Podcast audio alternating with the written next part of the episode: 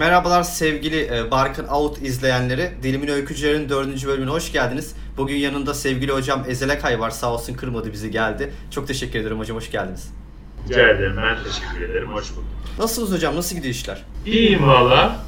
Bir yandan film tamamlamaya çalışıyorum. Bu sene çektiğim filmi. Hı hı. Bir yandan bir köy hayatına karar verdim. Bu çok Orada iyi. biraz itaatlar yapıyorum. Ee, esnaf sohbetleri yapıyorum. Ma- Malzeme almak için dolaşırken. Bir yandan da filmin e, color correction'ı bitti. Hı hı. Ee, işte e, efektleri yapılıyor. Sinemaya girsin diye düşündüğümüz film. Öyle birkaç tane de atölyem var böyle online atölye yapıyorum. Merakla takip ediyorum hocam işlerinizi. Özellikle Hacivat ve Karagöz Neden Öldürüldü filmi benim için çocukluğumda apayrı bir yeri var. Türkçe öğretmenimin favori öğrencisiydim ve çok küçük bir çocukken beni götürmüştü sinemaya. Ve ben e, Hacivat ve Karagöz'ü Ramazan'da televizyonda çıkan kukla gösterilerden ibaret sanarken e, filme gittiğimde bir kültür şoku yaşamıştım ve e, filmden sonra uzun bir süre konuşmamıştım. Öğretmenim iyi misin? Barkın diyordu iyi misin? Öyle bir şaşırttırmıştı. en çok da izlediğim filmlerden biri. Tekrar tekrar izledim. Müzik albümü apayrı bir iş.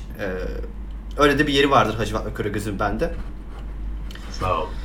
Hocam bugün konuşmak istediğim konular sizinle genel olarak daha önce konuştuğumuz programlarda konuştuklarımı sizinle beraber bir kez daha toplamak istiyorum. Sizi hazır yakalamışken. Çünkü biz bu programda genelde atıp tutuyoruz e, gençler olarak.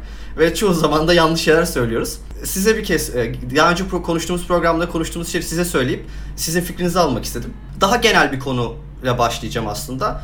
E, Neden insanlar hikaye anlatır? Neden hikaye anlatırız? Bir kere neden hikaye anlatıyoruz?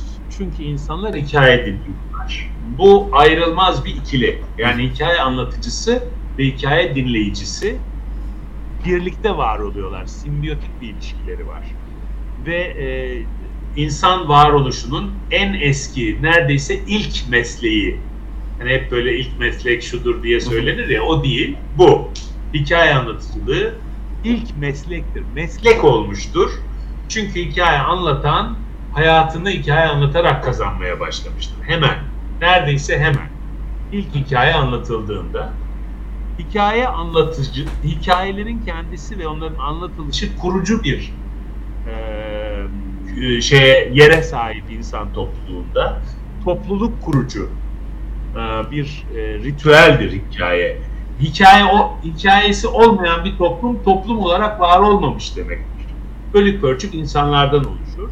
Bir toplumu var eden şey o toplum hakkında o toplumun içinden ya da dışından birinin ama o toplumun anlayabileceği bir dilde hikayesinin anlatılması ile var olur. Yani bir toplum ancak hikayesi anlatılıyorsa toplum olarak var olur. Hikaye anlatıcıları da bunu sezerler. Bu e, bu grup insan artık toplum olmaya hazır. Ortak maceralar yaşadılar. O maceraları ben onlara anlatayım der ve o maceraları dinleyen topluluk der ki bu bizim hikayemiz. Ortak bir hikaye. O halde biz ortaklıkları olan bir grubuz.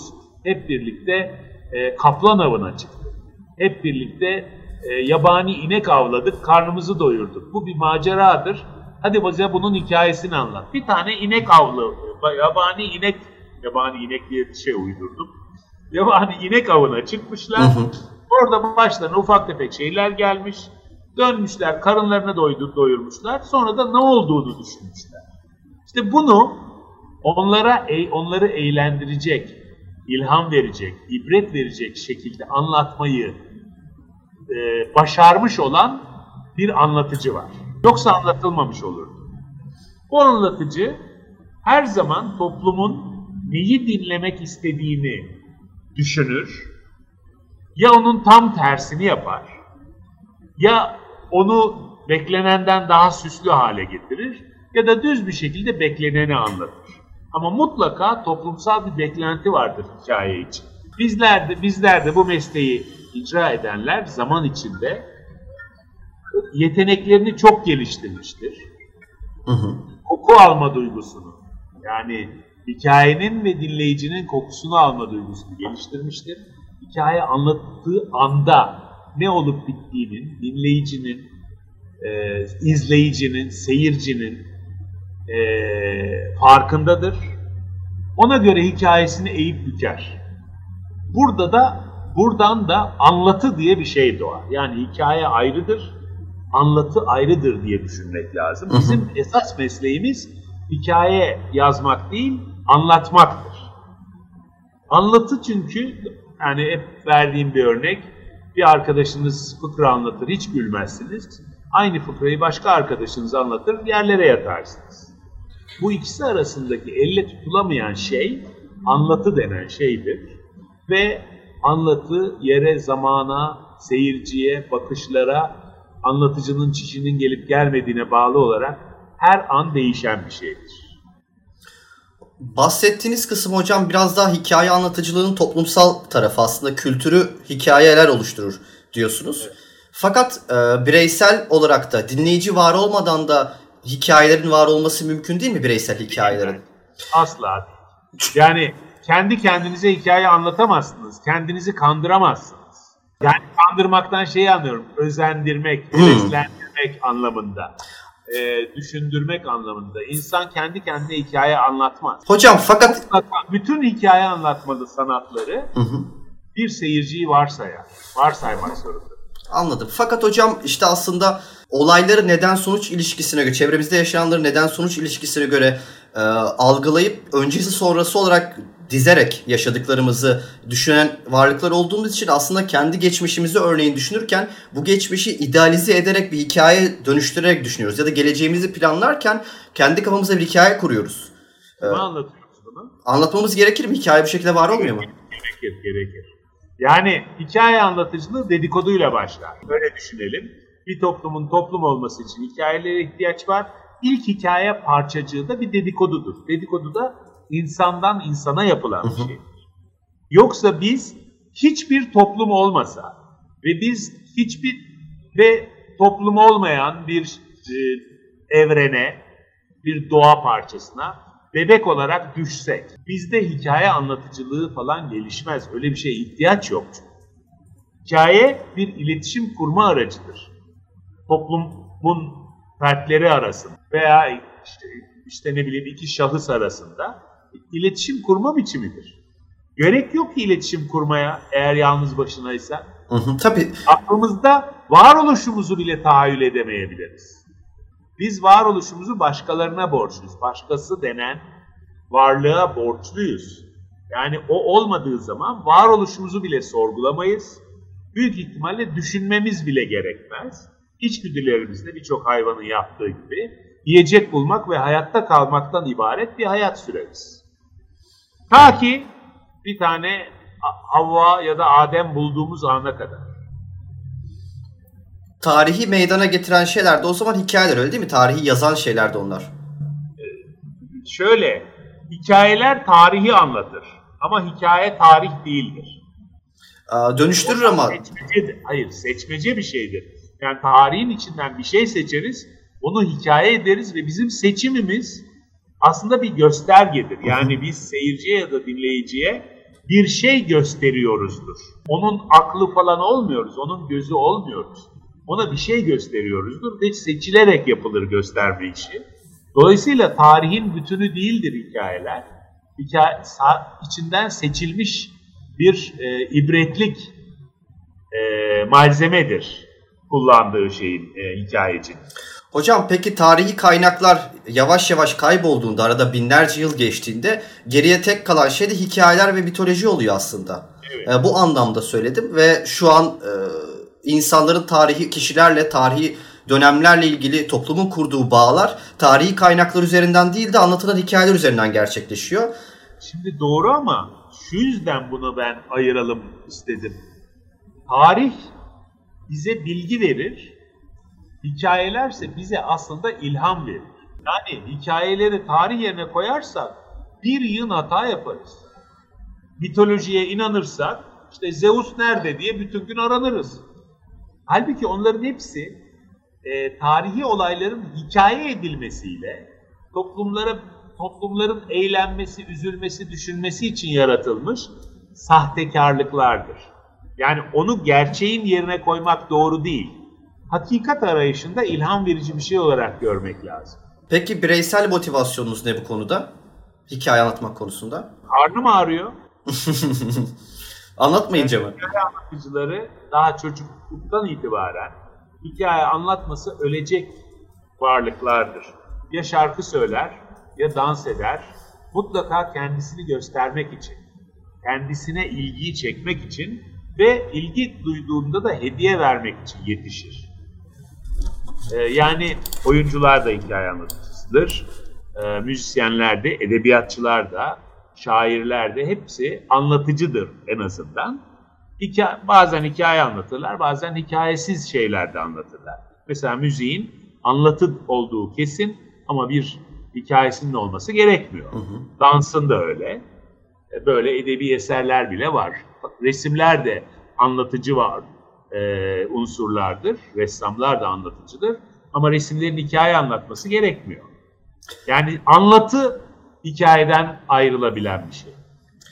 Ee, peki e, iyi bir hikaye anlatıcısı olmak için sadece gözlemlemek, okumak, ilham almak yeterli mi yoksa yaşamak da gerekiyor mu o tecrübeleri birinci gözden? Yani e, bir nasıl örnek verebileyim? Ben içeri düştüğümden beri şiirini yazmak için Nazım Hikmet olmak yeterli mi yoksa bir 10 yıl içeride yatmak da gerekiyor mu?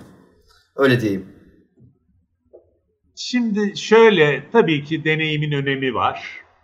Yani bunu reddederek konuşmayacağım ama madem biraz soyutlama yapıyoruz. Hı hı. Yetenek öyle acayip bir şey ki karşında duramayacağımız bir şey. Varsa var yoksa yok. Varsa ben istediğim kadar çalışayım, yetenekli kadar iyi bir şey, yaratıcı bir şey yapamayabilirim. Yetenek tecrübenin bile yerini tutabilecek bir şey. Yetenek tabii ki gözlem, okuma, öğrenme, düşünme şart. Hiçbir deneyimi olmasa bile bir hikaye anlatıcı sırf gözlem yeteneğiyle hikaye anlatabilir. Bunu söyleyelim ama tabii ki tecrübe de çok önemli deyip bağlayalım ama prensip olarak hiçbir tecrübeye sahip olmasam da sırf gözlem gücüyle yetenekliysem hikaye anlatabilirim. Buna ee, devamlı buna güvenmek o kadar doğru değil. Tabii ya hocam ben e, pek yeteneğe inanmayan bir insanım ama yetenekli olduğumu da düşünüyorum. Fakat fakat e, en kötü ihtimal e, o mecranın o mecrayı zanaat haline getirebilecek kadar pratiği olması gerekiyor kişinin. E, hikaye anlatacağı mecrayı. E, bunu düşünüyorum. Tabii bir pratiği olması Hı-hı. gerekiyor. Yani insan cart diye anlatıcı olamaz. Seyirciyle karşılaşması lazım, dinleyiciyle bir deneyler yaşaması lazım mutlaka. Sadece ben prensip olarak yetenek önemlidir. Yoksa tecrübe etmek, denemek e, çok daha büyütür yeteneğin e, katkısını. Bunca zamandır sektördesiniz şunu sorayım. Alaylı bir biriyle çalışmayı mı tercih edersiniz? Eğitim almış biriyle mi? Sizce Türkiye'deki sinema eğitimini yeterli buluyor musunuz? Yoksa 20 senesini sette çürütmüş güzel kardeşim gelsin benimle mi çalışsın dersiniz? Ee, ne düşünüyorsunuz? Zeki, çevik ve ahlaklı. Bu tabii ki. Yok. Ee, ben bir kere yetenekli insanlarla çalışmak isterim. Hı hı. Ee, belli bir zekası çünkü çok fazla problem çözme işi, sinema işi. Ee, o yüzden zeki olmasını isterim, arzu ederim. Bir de bilgili olmasını isterim. Bu üçü bir aradaysa onun okullu ya da okulsuz olduğunun bir önemi yok. Çünkü bütün sanat dallarında okul e, uzun yıllarda edineceği tecrübenin bir yetenekli sanatçının yerini tutuyor.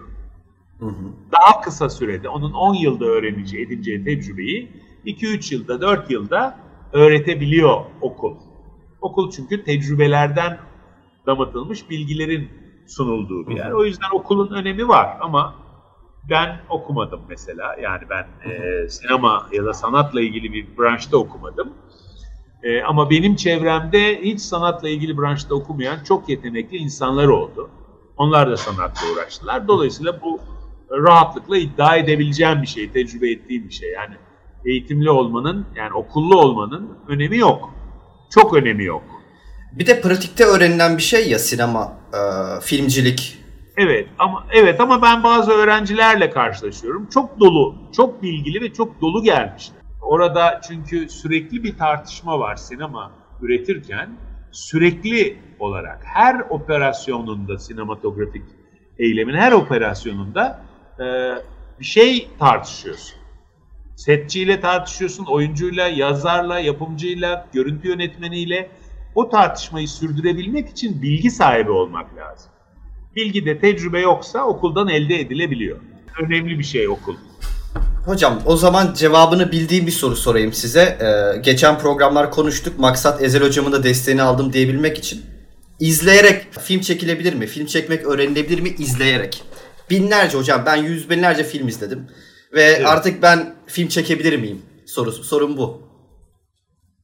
Valla birçok dünyada film buff dediğimiz yani sürekli film izleyen birçok insan var. Bunların Tabii. büyük bir çoğunluğu hiç hayatta akıllarına gelmez yönetmenlik yapmak. Yani burada bir yetenek Şimdi çok film seyretmiş olmanın bir avantajı var. Tabii Şüphesiz. Çok, çok kitap okumuş olmak gibi bir önemi var. Ancak o filmleri critical bir gözle e, e, seyredebilmek için eleştirel bir düşünce kültürüne sahip olmak lazım. Niyetlenmiş olmak, arzu ediyor olmak, heves ediyor olmak lazım. Ve de yani tabii ki bugün mesela mümkün bu filmlerin kamera arkalarını seyretmiş olmak faydalı. Çünkü e, hikaye izleyiciliğinden hikaye anlatıcılığına geçmek o kadar kolay bir şey değil. Evet. Yani aynı şey değil çünkü. Hepimiz, yeryüzündeki bütün insanlar her türden insan hikaye dinliyor. Ama herkes hikaye anlatmıyor. Yani şöyle söyleyeyim, 1500 kişide 5 kişi var. Her toplumun 500'ünden 5'i garanti ediyorum hikaye anlatmayı becerebilecek insanlar. Onlardan biriysen geriye teknik bir e, bir zanaat kalıyor. Yani her sanat dalının bir de bir zanaatı var. O da çok büyük bir engel. O zanaata sahip değilseniz e, çok büyük bir ekiple çalıştığınız için e, çok masraflı bir sanat dalı olduğu için çok büyük hatalar yapma ihtimaliniz var.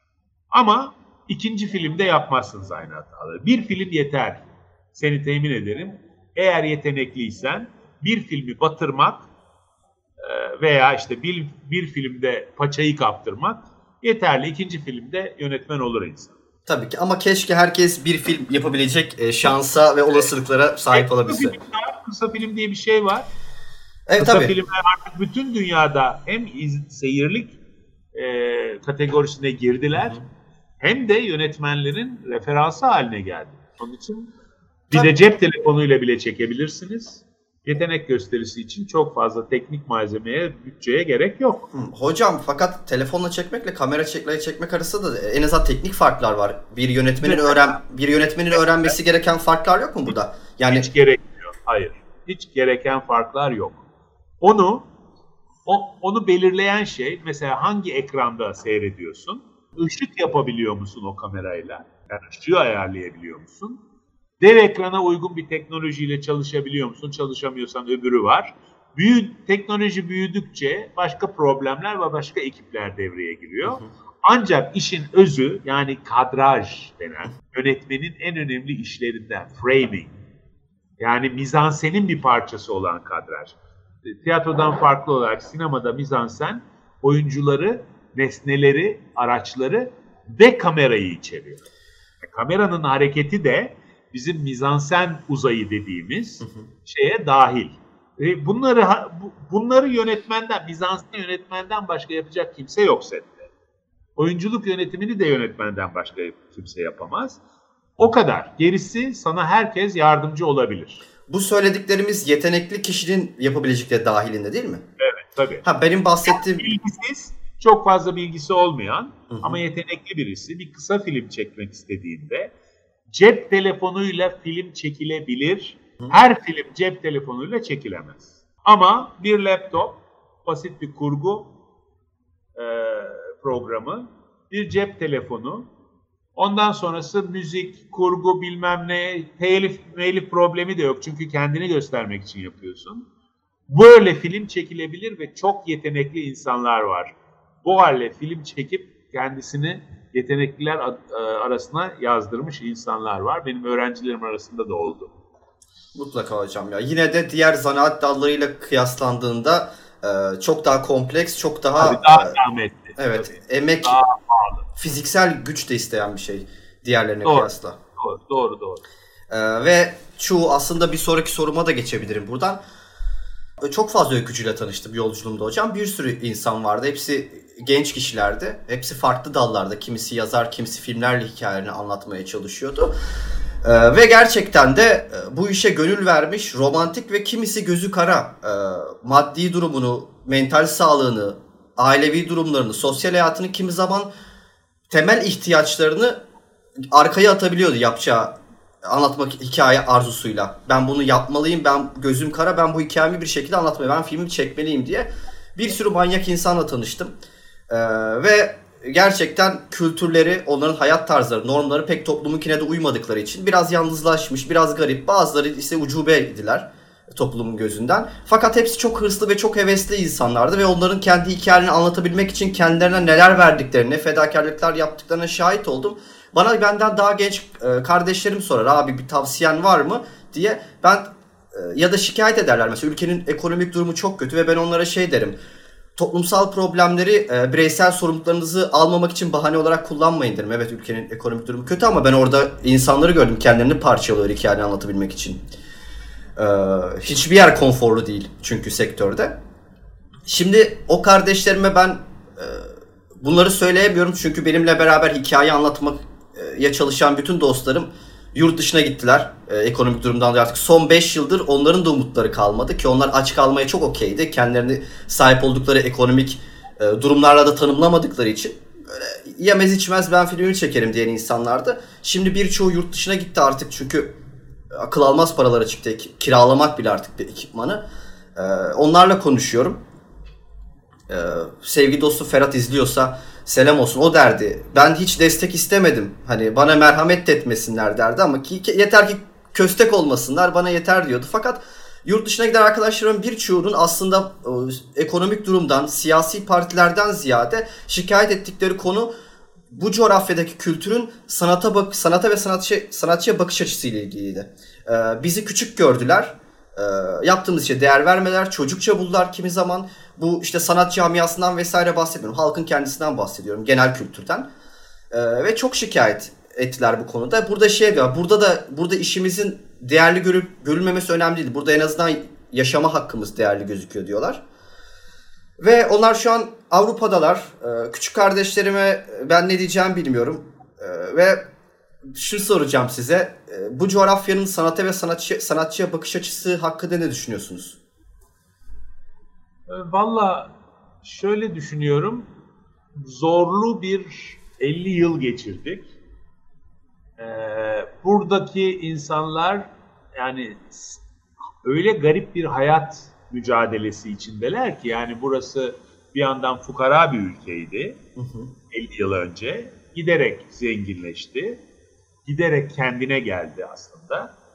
Fakat çok ciddi kültürel problemleri olan Hı hı. Kimlik problemleri olan bir ülke burası. Ee, bir sürü hata yapılmış geçmişte ve biz kim olduğumuzu tam olarak bilmiyoruz. İddia ettiğimiz gibi değiliz. Bunu fark ediyor aklı başında insanlar. Ama sonuçta yani hepimiz dünyaya geliyoruz, bir şeyler yapıyoruz ya da yapamıyoruz. Seyirci bulduğumuzda, yani Türkiye'de seyirci yok diyemem. Hı hı. Seyirciye ulaş, çünkü şöyle söyleyeyim, 1970 2'de yanlış hatırlamıyorsam 72-74 250 milyon sinema bileti satılmış. Nüfus 50 milyon. 80 milyon şimdi nüfusumuz. 60 milyon bilet satıldı geçen sene. Yani koronadan önce. 250 milyon kere sinemaya gidilmiş. Ee, 1974'te. Sinemadan yana bir problem yok. Yani sinema sanatı sanatçı iyi şeyler yaparsa seyirci seyrediyor. Öylese bütün dünyada popüler sinema var. Hı hı. Daha e, ciddiye kendini ciddiye alan sinema var. E, burada da öyle. Bu bir eğitim meselesi. Yani bir kesinti olmasaydı, darbelerle kesilen bir hayatımız olmasaydı, nitekim biz bir son 20 yılda işte 2016'ya kadar, 2017'ye kadar darbe görmedik. Hı hı. O yüzden de toplum yavaş yavaş sanatın dilini, e, kendi arasındaki iletişimin dilini yeniden keşfediyor, kuruyor ve bunu üretkenlik için kullanıyor. Roman satışları kitap satışları olağanüstü arttı. Yani bu ülkede kitap, müzik, resim, heykel, e, dans, sinema, tiyatro hepsi var. Ve de bir geleneği var. Yani başka bir takım ülkelerden farklı olarak çok derin bir geleneği de var burada. Hocam ama sanırsam üst üste yığamadık. Ee, gelen her iktidar değişiminde sanat baştan tanımlandı. Tabii yani bu sürekli olarak parçalanan bir e, gelişme. Hı hı. Tamam O yüzden ha şunu söyleyebiliriz yani Türk halkı yeteri kadar eğitimli değil. Hı hı. Ve bu yüzden bir adım yükselmeye çalışan, bir adım yüksek sanata ilgi göstermiyor, onu anlayamıyor. Mümkündür. Mümkündür böyle bir şey. Bir de sanata sanat eserlerini izlemeye, satın almaya e, kaynak ayırabilen bir e, kitle de yoktu yakın zamana kadar. Ben bütün bunların değişeceğini ama hani biz, bizim ömrümüz yeter mi bilmiyorum.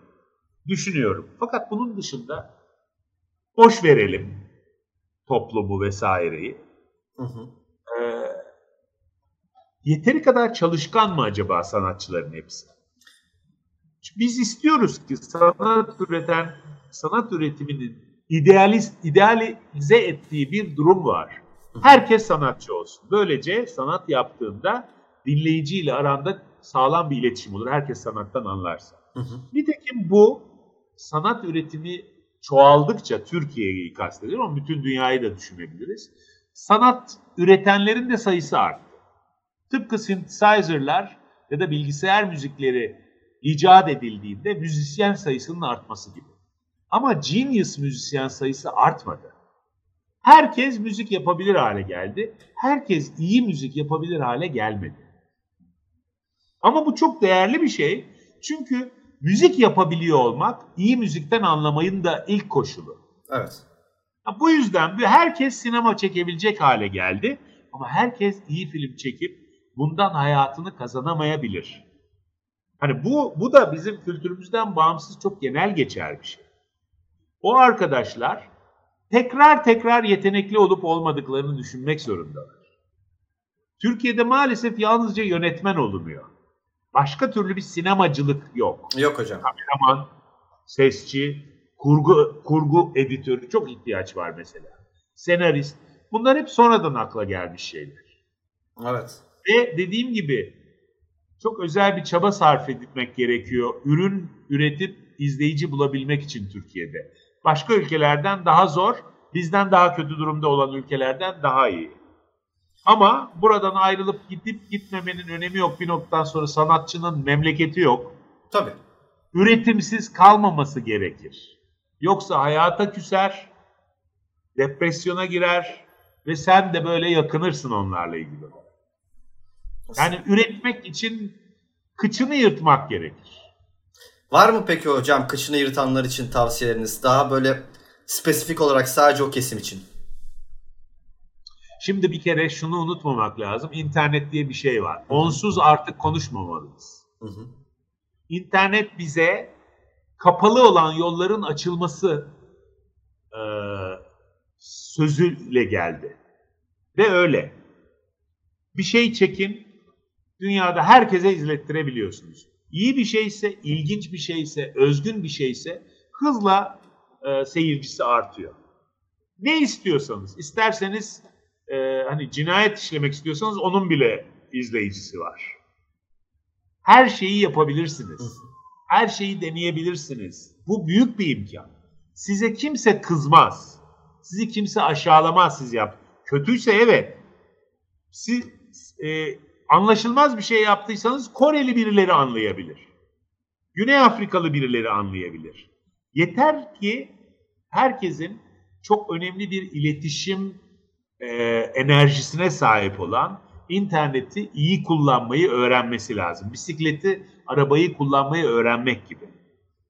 Oradan yap, hem ilham alabilirsiniz, hem ibret alabilirsiniz, hem ders alabilirsiniz, hem de e, piyasaya ürünlerinizi seyirciye ulaştırabilirsiniz. Bunun her gün teknolojisi bu yönde gelişiyor bunun. Onun için işte kıçını yırtmak buradan başlıyor. E, teknik öğrenmek, Tabii. öğrenmek için internette bir yıl melek geziyor. Melekler yeryüzünde. Bedavadan açmışlar eğitim sitesini. Kadraj nasıl yapılır, bir diyalog nasıl çekilir diye bir tane video izledim YouTube'dan. Yani bir kadraj nasıl yapılır, bir diyalog nasıl çekilir. Fıstık gibi anlatıyor. Koymuş oraya gitmiş. Böyle bir sürü melek var, yardımlaşan insan var. Siz de birilerine bir şey öğretebilirsiniz. Ama önemli olan ürünler. Onlara konsantre olup özellikle sinematograf ürünleri çeki çeki verip utanmadan internete koymak gerekir. Anladım hocam. İnterneti kullanın diyorsunuz yani. Mutlaka. Çünkü bir iletişim aracı alanı Hı-hı. sen de bir iletişim aracı üretiyorsun. Tabii. Ben de öyle yaptım hocam zaten. Bir yerden sonra size ben yakınayım burada, hayıflanayım. Ee, ülkenin ekonomik durumu sıkıntıya gittiğinde e, benim e, ekonomik durum etkilenmektense benden istenen işlerin niteliği düşmeye başladı. Bir yerden sonra çok e, kötü şeyler çekmeye başladım. Büyük markalara kötü işler çekmeye başladım. İnsanlar çünkü onların da bütçeleri belli, niyetleri belli. Ve bir noktada ben pes ettim işte. İki ay önce reklam tarafını da bıraktım. Film tarafını da bıraktım. Ben dedim ki bundan sonra YouTube'a konuşacağım ve internete bir şey üreteceğim. Ki zaten bunu başaramayan diğer arkadaşlarım e, her şeyi kenara atıp yazmaya başladılar. Biz filmle anlatamayacağız bu hikayeyi kitapla anlatalım diye. Kimisi kendi senaryolarını yazmaya başladı. Dedi ki ben önümüzdeki 10 yıl film çekebileceğim gibi gözükmüyor bari senaryolarını yazayım diye. Böyle herkesin e, bir kabuğuna çekilip hikayeni farklı bir dille anlatma çabası başladı. Ben de internete e, içerik üreteyim dedim. Hocam bir, bir sorum var. E, biraz sizinle sinematografi dedikodusu yapmak istiyorum. Geçen bir önceki program Nebuk'la konuştuk sevgili dostum dinliyorsa e, ve sinematografi hakkında biz kötü şeyler söyledik. E, ben size söyleyeceğim bu konuştuklarımızı e, ve bu konu hakkında e, yorumlarınızı isteyeceğim. Hocam sinema hareketten yola çıkıyor ve aslında ya, tiyatrodan çıkmış gibi gözükür. Fakat aslında tiyatronun yerini tutuyor günümüzde. Talebi karşılayabiliyor. Fakat özünde bana biraz daha çok illüzyon gösterilerine ben illüzyon gösteren çıkmış gibi geliyor e, tiyatro. İşte Lumière kardeşlerin e, ekrana doğru tren gelmesi ve insanların bu trenden korkup kaçmaları noktasında sinema aslında üzerinden kalkamayacağı büyük bir yük alıyor üzerine. Çünkü e, diğer sanat dallarında olmadığı kadar büyük bir inandırmak kaygısı var. E, seyirciyi inandırmalısın ve illüzyonun o ipini görmemeli seyirci ve e, o duygular simüle edilmeli o filmi izlerken. Ve sinema bunu yaparken insanları inandırmaya çalışırken aslında tiyatrodan oyuncu kültürünün de oyuncu kültürünü almasına rağmen edebiyata almıyor. Tiyatronun metni edebi hocam ve edebiyat da köklü bir sanat dalı. Konuşmak, e, düşünmek e, değil. Fakat sinemanın temeli harekete dayanıyor ve bu hareket insan vücudunun hareketi. Yani çünkü o dönemler en düşük bütçeyle istedikleri istediğin şekli verebileceğin şey insan vücudu ve dolayısıyla sinema insan vücudunun hareketleri üzerinden kökleniyor ve bütün kadrajlar da insan vücuduna göre şekilleniyor. İnsanın bulunmadığı bir kadraj yok. Bulunuyorsa ya birazdan oraya insanlar girecektir ya da bir insanın gördüğü yerdir orası. Dolayısıyla Nebuk da şöyle dile getirdi. Yatay ekranlarda dikey figürler izlemek kötü bir fikir dedi hikaye anlatmak konusunda. Öyle bir tezat noktasına dokunmuştu. Şuraya getiriyorum. Ee, sinemanın çok fazla temelinden bahsediyorum çünkü edebiyat filmde biri şiir okuyabilir, filmde bir heykel gözükebilir. Fakat temelinde sadece hareket bulunması ve ben senaryoyu yazarken ben şu an ne yapıyorum diyorum bir nokta senaryoda. Hareket yazıyorum hocam devinimde. Ve şuraya geleceğim. Sinematografi insan vücudunun hareketlerini kaydetmek, hikaye anlatmak, söz konusu hikaye anlatmak oldu. Söz konusu hikaye de şey, mesaj vermek olduğunda çok kısır bir e, çember, dar bir alan değil bir insan vücudunu fırça olarak kullanmak. E, Valla aslında birçok sinemacı dünyada ve sinema tarihçi bunun tam tersini iddia ediyor. Tüm sanatlardan daha zengin, hı hı. daha imkanlı bir sanat dalı diyorlar. Edebiyatla bir takım filmler var, bir takım edebi romanlarla hı hı. yarışır. Yarışır derken yanlış bir şey söylüyorum. Yan yana konulabilir. Kadar derin, sofistike manalar taşıyan, iyi anlatılmış filmler ve romanlar yan yana durabilirler. Ben bir kere hemen şeyi söyleyivereyim sonra devam edeceğim senin sorduğun soruya.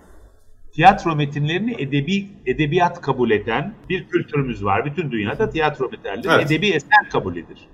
Bir tiyatro metniyle bir sinema metninin ne farkı var ki sinema metni edebi sayılmıyor? Hocam sinema metni de hareket var ve söz sanatları yok. Tiyatroda da var. Sinemada da söz sanatı var, tiyatroda da söz sanatı var. Tiyatroda da hareket var, sinemada da hareket var. Arada kamera hareketi de var. Evet. Ama bunun önemi yok. Senaryo yazımının edebi olması gerekir. Benim düşüncem ve iddiam bu. Bunu edebiyattan saymamak kötü senaryo yazıyor olmak demektir aslında. Edebi araçları doğru kullandığımız zaman güzel senaryo yazarız biz. Hocam, Görsel bir dille yani şöyle düşün diyalogsuz bir senaryo yazdığını, hatta diyalogsuz bir öykü yazdığını düşün. Ve yalnızca görüneni anlatacak o öykü. Hı hı. Mümkün böyle bir şey değil mi? Evet. Edebiyatta mümkün. Hiç kimse mümkün değil diyemez. İşte o sinemadır zaten. Hocam, o sinema metnidir. Hocam bu sefer e, siz, şunu soruyorum. Senaryoda söz sanatları devinimi hareketi anlatırken söz sanatları var olmalı mı? Yoksa düz ve durumu metin hareketi anlatmak ne demek? Düşünelim. Hı hı. Mesela hareketi anlatmak derken e, hep böyle hani ne bileyim şaryoyla hızla gideriz ağaca doğru birden geri dönüp ona doğru koşan hı hı. E, bilmem kimi görürüz. Hı hı. E, istersen böyle de anlatabilirsin. Evet. Ama şöyle de anlatabilirsin bunu. Çamurlu bir e, çimenlik deyip toprağa deyip, suya deyip deyip kalkan, çıplak ay- ayaklar, sıçrayan kirli su, hı hı. büyük gövdeli bir ağaç, hı hı. ağacın göğe uzanan dalları, göğü kaplayan yaprakları, hı hı. ağaca doğru koşan çırılçıplak yaralı bir erkek. Hı hı. Şimdi bunlar bu ikinci anlatım tarzı gayet edebi bir tarz. Bunu bir romanda da yazabilirdik. Ama Şaryo Mario zaten böyle şeyler, e, onlar zaten senaryonun kelimeleri değil. Genellikle böyle şeyler yapar. Hareketi nasıl anlatacaksın? Hareketi nasıl e, ne anla daha doğrusu hareketi anlatmak diye kurduğun zaman cümleyi kafamız karışıyor. Çok basit bir şey var. Ekranda ne görünecekse hı hı. onu anlatıyor olacağız. Evet. Bizim tek sınırımız bu. Şimdiki zamanda geçecek bütün olaylar. Geri kalan... ha, buyur, bu, buyur bu kadar, bu kadar. Bak şimdiki zamanda geçecek ve yalnızca ekranda görünen ve duyulan tabii ki hı hı. anlatacaksın. Görünmeyen bir şeyi anlatmayacaksın. Hı hı. Ama yine... Yani adama şöyle yapabilirsin. Mona Lisa gibi yüzü vardı kadının. Evet hocam Bunu ama yine kadrajın içinde insan vücudu anlatıyoruz. Hayır. Koyaniskatsi. Pavakatsi. İnsan vücudu da var. Veya Ayı filmi. Hı hı. İnsan vücudu yok içinde hiç. Hiçbir yerinde insan yok. Hocam istisna ee, ama. Circus Fantasticus. Hı hı. Bir tane diyalog yok içinde. Veya e, Onur Onur Onur'un Onur Ünlü'nün son filmi e, işte ne Topal Şükriye'nin maceraları. Hı hı. Bir tane diyalog yok içinde. Onlarda insan var. Hı hı. Ama biz belgeseller var içinde hiç insan olmayan. Hikaye anlatıcılığı yani sinema insanı, oyuncuyu çok önemseyen bir sanat. Hı hı. Tabii ki. Oyuncunun yüzü de çünkü bir seyirlik alan. Hı hı. O iyi bir oyuncunun yüzü, karizması, şusu busu saatlerce seyredilir. Böyle tek başına sadece bir oyuncunun yüzüne bakarak çekilmiş filmler var. The Guilty, Suçlu diye bir film var mesela. Ama bunu bu şeyi dışlamıyor. Biz hayatta ne görüyoruz? Şöyle düşünebilir misin? Sürekli doğaya bakan bir insan. Sıkılırsın. Biz ne görüyorsak sinemada onu gösteriyor. Hocam. Her şey var içinde. Şimdi belgesel e, insan, içerisinde insan bulunmayan belgeseller diyoruz. Ee, eğer belgesel bir hikaye anlatıyorsa, bir ayının kavgasını anlatıyorsa atıyorum, avlanan bir ayı anlatıyorsa belgesel, e, dış ses var ve bu dış ses ayı karakterini insanlaştırarak ve onu insansı özellikler yükleyerek anlatması gerekiyor. Çünkü bunu yapmadığında duygu geçmiyor hocam. Yani orada bir insan vücudu olması gerekiyor. Yoksa hayal etmeni sağlıyorlar. Diyorlar ki işte ayı bir insan gibi tasvir çok acıkmıştı şunu yaptı sonrasında bunu kıskandı ve ayıya insansı özellikler yükleyerek anlatıyorlar hikayeyi. Peki öyle olsun. Yani anlatıcıyı sen bir insani unsur olarak koydun ama Hı hı. anlatıcı olmasa da olur belgesellerde. Seyrederiz ve insana yapılmış bir şey olduğu için Hı hı. gene insan yaptığı için işin içinde insan Hı hı. vardı diyebiliriz. Hı hı. Ben şunu söylemeye çalışıyorum. Sinema oyuncunun yüzü ve hareketinden ibaret falan olamaz. Hı hı. Çünkü hayat öyle değil. Hayatta ne var? Kocaman bir ev var, küçücük bir insan var, giriyor içeriye. O pejmürde bir kıyafeti var. Sonra içeriye geçiyoruz, bakıyoruz her yer altın kaplama. Birden anlıyoruz ki serseri hayatı süren zengin bir insanla karşı karşıyayız. O görsellik olmasa o insanın ne olduğunu anlayamazdık. O mekan olmasa, bak mekan, zaman, coğrafya Evet. olmasa biz insanı anlayamayız çünkü orada orada var. Ama hocam bu yine insanla anlamlanıyor. Yani o insan olmadan her şey çok anlamsız. E, müzik de öyle değil mi? Ee, değil hocam. Dinleyen ya. yok, çalan yok. Nasıl yani? Dinleyen yok, çalan yok. E, müzik de insanı varsayıyor. Tabii. İnsan Ama müziğin fır Hikayesi anlatıyor. müziğin fırçası insan değil. Yani müziğin içinde insan yok. Müziği yapan insan. Fakat sinemanın içerisinde bir insan olması gerekiyor. Tamam tiyatronun da var.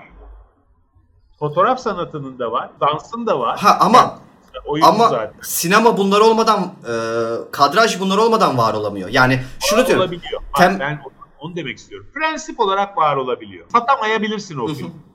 Çok izleyicisi olmaz. Mutlaka hocam. Ama hiç insan, yakın plan insan yüzü olmayan film yapmak mümkün. Hı hı. İşte Koyaanisqatsi neredeyse öyle. İçinde birkaç tane insan figürü var ama o insanları da hatırlamıyorsun Koyaanisqatsi'de.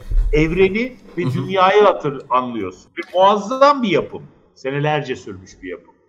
Ee, şimdi Ya- ben insan varlığına itiraz etmiyorum. Sinemanın sinematografisini insandan ibaret saymaya Hocam bir manası ben de yok. ben de bunu söylemiyorum zaten. Ben şunu diyorum.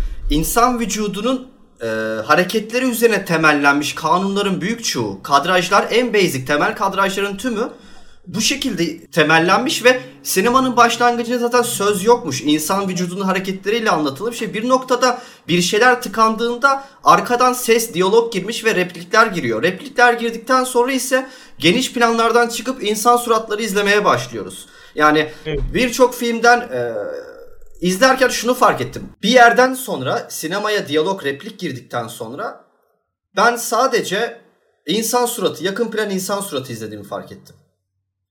Yani bir sağa bakıyoruz, bir sola bakıyoruz. E, Bakış e, şey, bakış boşluğu bir orada, bir burada, bir orada, bir burada diyalog izliyorum. E, ve aslında buradan yola çıkarak Ama diyaloglu bir film izliyorsun sen herhalde. Sırf diyalogdan ibaret filmler var. hocam Mesela yani başka türlü nasıl olabilir? Drone diye bir şey var. Gökyüzünden iniyor. Ayrıca Marvel kahramanlarının filmlerinde binlerce şey oluyor. Kahramanın suratıyla en az ilgilenilen şey Marvel filmleri. Hı hı. Çünkü aksiyon, vücut, patlama, uzay gemisi bilmem ne bunları izliyoruz. Evet. Doğayı izliyoruz. Koşan bir adamın gözünden bir uçurumdan düşüşü izliyoruz. Yani insan yüzü izleyerek geçen bir film diyaloglu bir filmdir. Mesela Closer diye bir film var. Bir tiyatro oyunundan uyarlamadır biliyorsun belki. Dört tane oyuncunun dan ibaret film. Başka hiçbir şey yok. tabii. Her sahnesinde mutlaka oyuncu suratı var. Veya e, The Man from Earth, dünyadan gelen adam. Evet. O da müthiş bir diyalog filmidir. Yani muazzam bir senaryodur ve müthiş bir diyalog filmidir. Diyalogdan başka bir şey yok içinde. Oyuncu suratları ve diyalog. Bu kadar. Hiçbir aksiyon olmuyor sözden başka. Böyle şeyler var. Ama bak bu örnekleri şu yüzden veriyorum. Bu örnekler ne kadar özel, ne kadar az bunlar. Evet sayı. hocam. Zaten Ha. benim bahsetmek istediğim şey Çünkü o biz, oydu. biz bu kadar tahammül edemiyoruz. Biz hayatta biz ne görüyorsak sinemada da o aynı şeyleri görüyoruz. Yani hayatta anneannemiz uçurumdan düşüyor. Ee, kalabalığın içinde çocuğumuz kayboluyor. Trafik kazası oluyor. Terörist baskın oluyor. Patlama oluyor. Yangın oluyor. Bütün bunları sinemada da görüyoruz. Yani hayattan ne farkı var sinemanın? Farkı biz istediğimiz için oluyor. Yani olmayan bir dünyayı anlatıyoruz. Yaşanmış bir artık kalmamış bir geçmişi anlatıyoruz tarihi filmlerde. Bir gün gelecek bir e, gelecek düşüncemize uygun bir e, fütüristik film izliyoruz veya bugünü izliyoruz ama ya asla yalnızca insan yüzü, insan hareketi izlemiyoruz yalnızca. Zaten o insan hareketi e, bahsetmek istediğim şey şu yanlış anlaşılmasın. İnsan hareketi ve insan yüzü izliyoruz sığlığında söylemedim. Anlatıyı, anlamı sağlamak için, anlamın var olması için insan vücudunun gerekli olduğunu e, İnsanın söyledim. varlığının gerekli olduğunu. Tamam doğru. Ve sadece o kadar o kadar çok özel ve yeni araçları var ki sinemanın. Kadraj dediğimiz şey o kadar değişti ki okullarda Mutlaka. yanlış bu diye öğretilen her şey özel bir dile dönüştü. Bir yığın yeni buluş, kurgu tekniği, kadrajlama e, e, şeyleri, bir takım teknik e, tekniğin gelişmesiyle oluşmuş başka kamera araçları o kadar çok imkan var ki unique, kendine has film yapmaya uygun. Hocam ben biraz bu belki hadsizce olur ama e, sinematografinin artık video çekim bir video çekim dili olarak sinematografinin bazı konularda özellikle az önce bahsettiğim insan vücudu ile ilgili video çekim özgürlüğünü kısıtladığını ve zincirlediğini e, düşünüyorum belli noktalarda. Video video çekimleri mi özgürlüğümüzü? E, sinematografiyi bir kenara atarsak sinema ya da film yapmadığımızı düşünerek video çekerek herhangi bir şeyi e, video çekeceğiz. Evet. Bu noktada sinematografi video çekimini e, zincirliyor sanki ve e, kanunlarıyla ya da işte insan vücudunu ekranda göstereceksin diyerek ve bir noktada ben e, işin bu zincirin kırılacağına ve işin artık YouTube'daki kadar, YouTube'da üretilen videolar kadar özgür ve savruk olabileceğini düşünüyorum bir noktada. Sen e, çok eskide kalmışsın. Oldu bile o. Oldu hocam da e, daha da sinema kadar... YouTube Cut diye bir şey var. Hı hı, tabii. Değil mi? Evet. Diğer e, şeylerin diyaloglarda kelimenin arasındaki boşlukların atılmasıyla Hı hı. mesela yapılıyor veya bunun benzeri şeyler yapılıyor. Evet. Enteresan bir izleme e, deneyimi kazandırıyor insanlara o. Yani bir fikri tak tak tak tak tak tak diye anlatıp kaçıp gidiyorsun mesela. Bunun gibi bir yığın yeni şey doğdu. Ben de- demin söylemeye çalıştığım buydu zaten. Yani sinema reklamdan da etkilendi şimdiye kadar.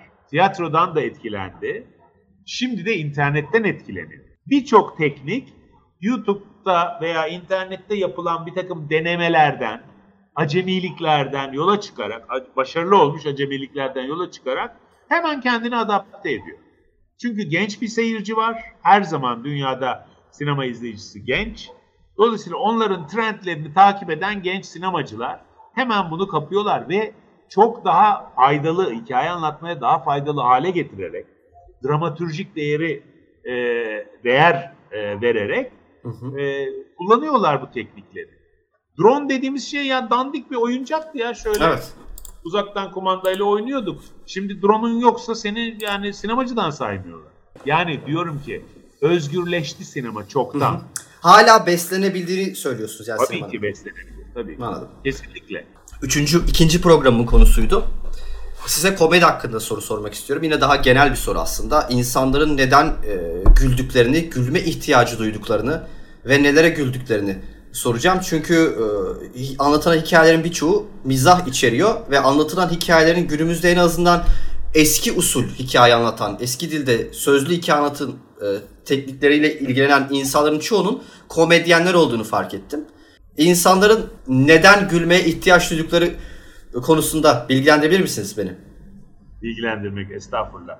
Fikrimi söyleyeyim. Valla şimdi tabii bunlar biraz daha mm, antropolojik, sosyolojik, e, psikolojik sorular, cevaplar gerektiriyor. Niye güleriz? E, ama